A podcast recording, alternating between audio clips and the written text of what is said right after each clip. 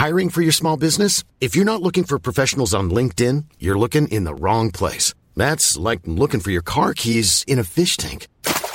LinkedIn helps you hire professionals you can't find anywhere else, even those who aren't actively searching for a new job but might be open to the perfect role. In a given month, over 70% of LinkedIn users don't even visit other leading job sites. So start looking in the right place. With LinkedIn, you can hire professionals like a professional. Post your free job on linkedin.com slash people today.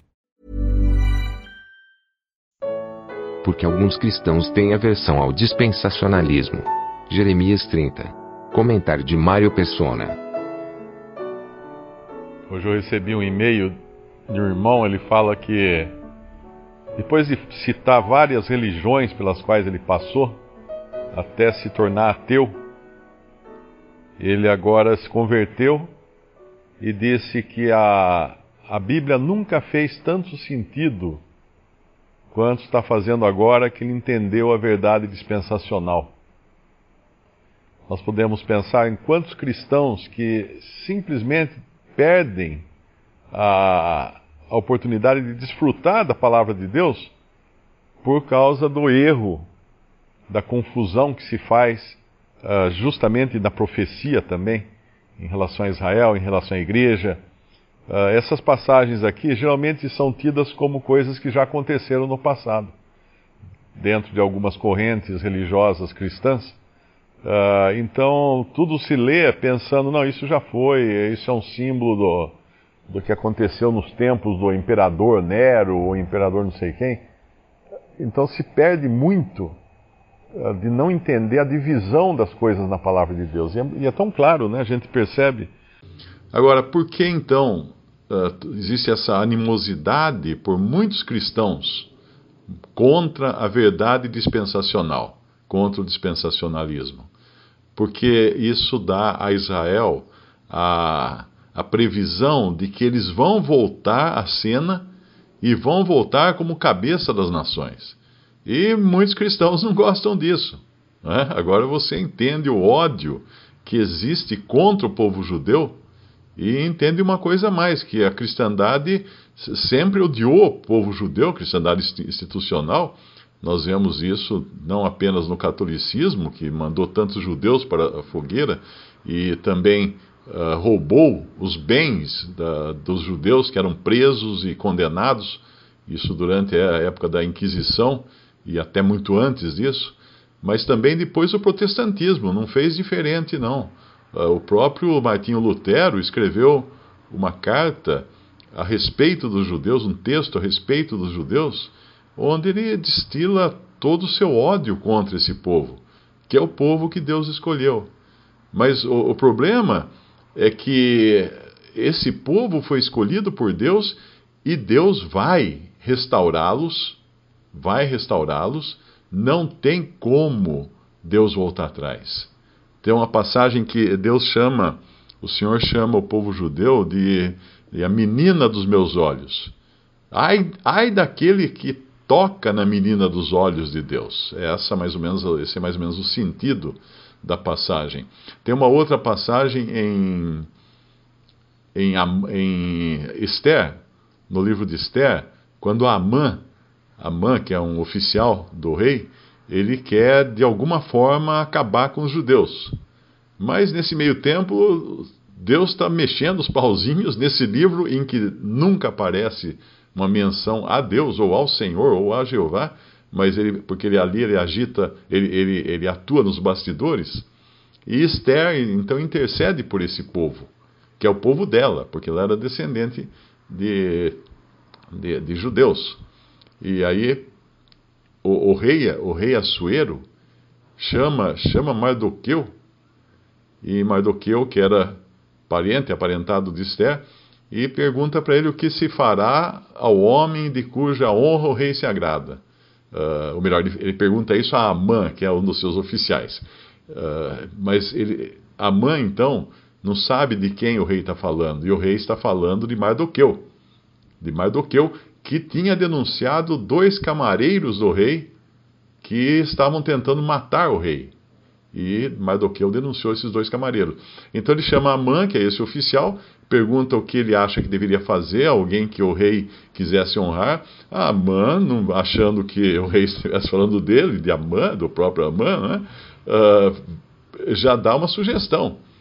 Uh, ele diz assim: Para o homem de cuja honra, isso está em Esther, capítulo 6, versículo 7, para o homem de cuja honra o rei se agrada, Tragam a veste real que o rei costuma vestir, como também o cavalo em que o rei costuma andar montado.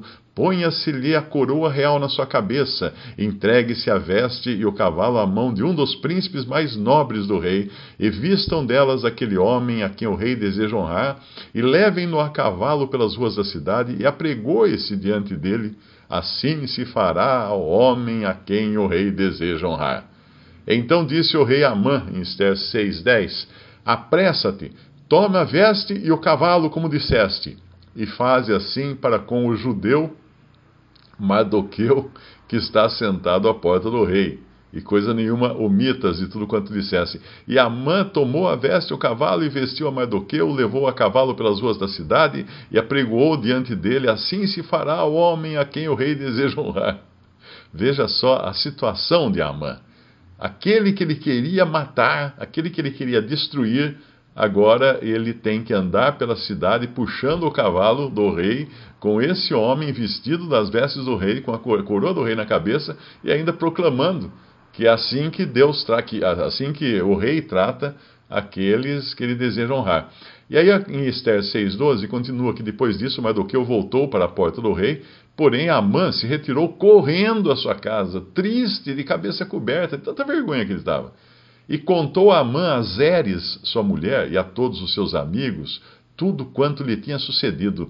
Então os seus sábios e Zeres, Zeres, sua mulher, lhe disseram: Se Mardoqueu, diante de quem já começaste a cair, é da descendência dos judeus, não prevalecerás contra ele, antes certamente cairás diante dele. Então, o final da história, se você ler o livro de, de Esther, vai descobrir que no final uh, o, o, rei descobre a trama de Amã para matar, assassinar os judeus em todo o reino, em todos os lugares, e então condena Amã e toda a sua família à morte. Todos eles são mortos. Amã, sua mulher, seus filhos, todos são mortos. Então, ai de quem, ai de quem ousar fazer mal aos judeus.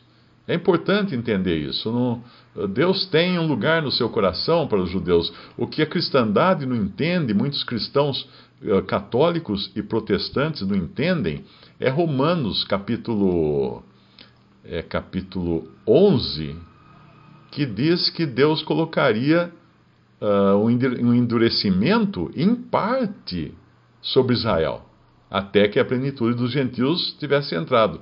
Ele fala em Romanos 11, versículo 25, Paulo escreve: Não quero, irmãos, que ignoreis esse segredo, para que não presumais de vós mesmos, ou seja, vocês cristãos não fiquem se achando. Eu quero que vocês não fiquem se achando. Por quê? O endurecimento veio em parte sobre Israel, até que a plenitude dos gentios haja entrado. E assim todo Israel será salvo. Como está escrito: De Sião virá o libertador e desviará Jacó de Jacó as impiedades. E essa será a minha aliança com eles. Com eles. Paulo está falando, não com vocês, cristãos, com eles, quando eu tirar os seus pecados. Assim, quanto ao evangelho, são inimigos por causa de vós, mas quanto à eleição, são amados por causa dos pais ou dos patriarcas, porque os dons e a vocação de Deus são sem arrependimento, ou seja, Deus não volta atrás na sua, nas suas decisões. Os dons e a vocação de Deus são sem arrependimento. Isso está em, no capítulo 11 de Romanos, na na passagem, na passagem no versículo 25, ele, ele fala que o endurecimento veio em parte a Israel. Uh, tem um, algumas versões falam durante um tempo, mas em parte seria o, o significado esse, durante apenas um período. Então, Uh, daí dá para entender por que, que existe esse ódio, porque os cristãos acharam que eles iam ser donos da terra e não são. Por isso que durante muito tempo perseguiu-se judeus e cristãos tentaram dominar o mundo pela política, pela, pelas forças, pelo exército, as cruzadas querendo libertar Israel, matando gente, guerra santa para cá, guerra santa para lá. Um irmão me escreveu dizendo que passou, uh, enviou a um irmão, a um cristão, que é amigo dele, alguns vídeos meus. E eu, esse amigo dele ficou irado, dizendo como é que eu poderia falar tão bem de Israel e amar os judeus. Para ele, amar judeus não faz parte do amor cristão. E aí esse irmão que mandou os vídeos ficou sem saber o que responder. Mas a verdade é que isso revela a razão de hoje nós encontrarmos tantos artigos e vídeos de ódio contra o dispensacionalismo e a razão de ser rejeitado na maior parcela da cristandade. Ou seja, dispensam a doutrina das dispensações ou, ou uh, uh, são contra, rejeitam a doutrina das dispensações, porque ela envolve que Israel vai receber o seu lugar no, no futuro vai ser restaurado no futuro. Eles vão, vão se converter, uma parcela de judeus, um pequeno, um pequeno grupo, um pequeno remanescente vai se converter e vai herdar a terra que Deus tinha prometido para eles. O dispensacionalismo reconhece que as promessas feitas a Israel serão cumpridas, e isso enfurece muitos cristãos nominais que pensam que são donos do mundo por direito. O próprio desejo de cristãos intervirem nos assuntos do mundo como se fossem donos do mundo, mostra o equívoco que é a teologia do pacto, que é aquela, a, que é aquela professada pela grande maioria dos cristãos, pelo, pelo catolicismo, pelo protestantismo fundamentalista, presbiterianos, alguma parte do protestantismo batista, uma parte dos metodistas eh, professam essa teologia do pacto. Afinal, uma das consequências extremadas da teologia do pacto é, então, esse ódio milenar aos judeus. Ah, quando, quando alguém fala se o cristão deve se envolver em política porque uh, fulano é cristão e é presidente de um país, ou é senador, ou é deputado, etc. Eh, isso é porque eh, não existe um entendimento de que o cristão não faz parte, não deve fazer parte, pelo menos, do, dos sistemas desse mundo. É, católicos e protestantes acreditam que o mundo será mais justo e melhor se eles prepararem o mundo para Cristo descer aqui e reinar. Isso inclui votar em, em, pessoas cristãs ou até mesmo fazer guerra contra países islâmicos. Né? O próprio George Bush usou o argumento de guerra santa quando ele invadiu o Iraque. Esses enganos sempre vão acontecer e sempre, sempre vão seguir aqueles que não entendem a verdade dispensacional, e principalmente a diferença entre Israel e igreja. Israel é um povo terreno ao qual Deus deu a terra para habitar, e isso vai se cumprir no reino de mil anos de Cristo. Enquanto isso, a igreja, que é um povo celestial, sem esperança ou lugar aqui na terra, aguarda aqui apenas o arrebatamento. Estamos de passagem aqui. Aguardamos o embarque para o céu, para estarmos com Cristo como sua noiva no céu. Daí ser tão importante entender o que é a verdade dispensacional para ficar pronto para sair desse mundo e não querer tomar conta desse mundo. E principalmente entender que os judeus têm sim a sua, a sua posição futura aqui, quando forem restaurados, e não temos nada que odiar os judeus e nem levantar um dedo contra eles, porque o Senhor está de olho em quem quiser de alguma maneira prejudicar os judeus. Aqui tem um versículo no final, nós vemos que tudo isso vai acontecer com eles, Deus vai, vai trazê-los de volta à sua terra, não é, como alguns julgam, uh, o que aconteceu lá em 1948 na Palestina. Os judeus não voltaram para a terra, biblicamente falando. Eles não voltaram segundo a palavra de Deus.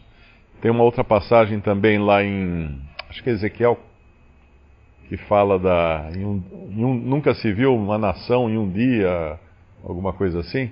Mas isso é futuro também. É quando Deus vai restaurar um povo contrito, um povo arrependido, aquele que é o verdadeiro Israel, uh, em humilhação, e não esse povo altivo que está lá. Semana passada alguém escreveu e falou assim: ah, mas é a profecia já se cumpriu, eles já estão lá, tudo. Aí eu mostrei justamente uma passagem que fala do estado de humilhação e de reconhecimento do seu Messias, né, na, na volta. Aí eu disse a ele: pergunte para qualquer judeu o que ele acha de Jesus. Aí você vai saber se cumpriu ou não essa profecia, porque realmente eles têm verdadeira aversão pelo Senhor Jesus. Pergunte se ele, se, se ele crê que Jesus é o Messias. Não, não vai crer. E aqui nós vemos que haverá tanto essa, essa restauração que Deus dá, e ao mesmo tempo um juízo que vai cair, começando pela casa de Deus aqui, no caso, uh, falando agora de Israel, né, começando por aqueles que professavam ser judeus, e obviamente incluído aí também a cristandade, né, a falsa a falsa igreja ou a Babilônia, a grande meretriz, mas também pegando todos aqueles que se levantam contra Israel nesse, nessa volta. É o que fala o versículo versículo 22, ele fala: "Ser-me-eis por povo, e eu vos serei por Deus". E obviamente, quando Deus fala que eu vou ser o Deus de vocês, é porque eles vão reconhecer o Senhor como tal.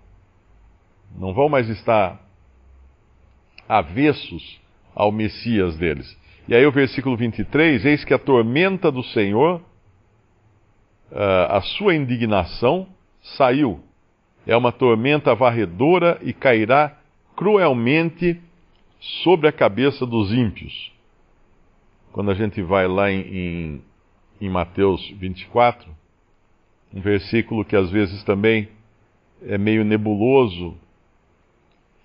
Mateus 24, versículo 27.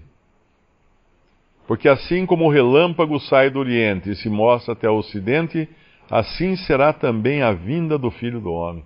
O relâmpago é uma coisa, é, um, é o, o, raio, né? ele cai forte, ele, ele é rápido, não há como escapar.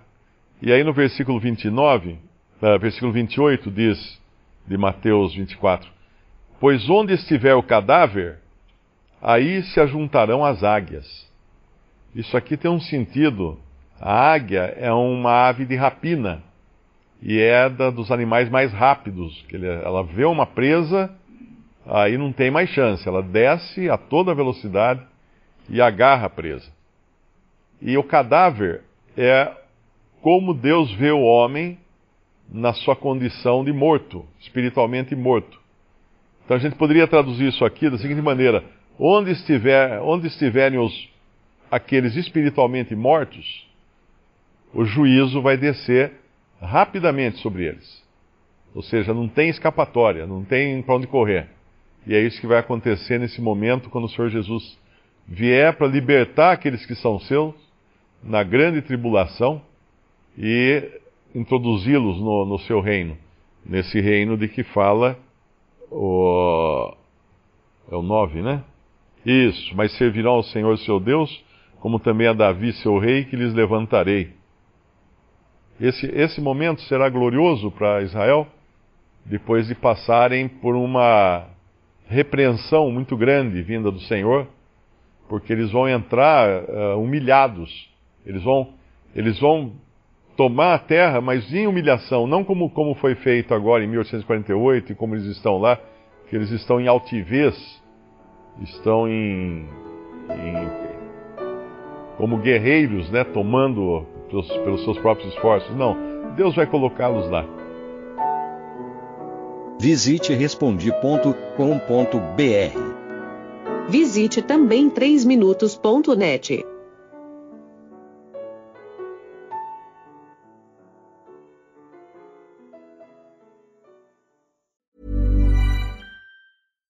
When you make decisions for your company, you look for the no-brainers. And if you have a lot of mailing to do, stamps.com is the ultimate no-brainer. It streamlines your processes to make your business more efficient, which makes you less busy. Mail checks, invoices, legal documents, and everything you need to keep your business running with Stamps.com. Seamlessly connect with every major marketplace and shopping cart.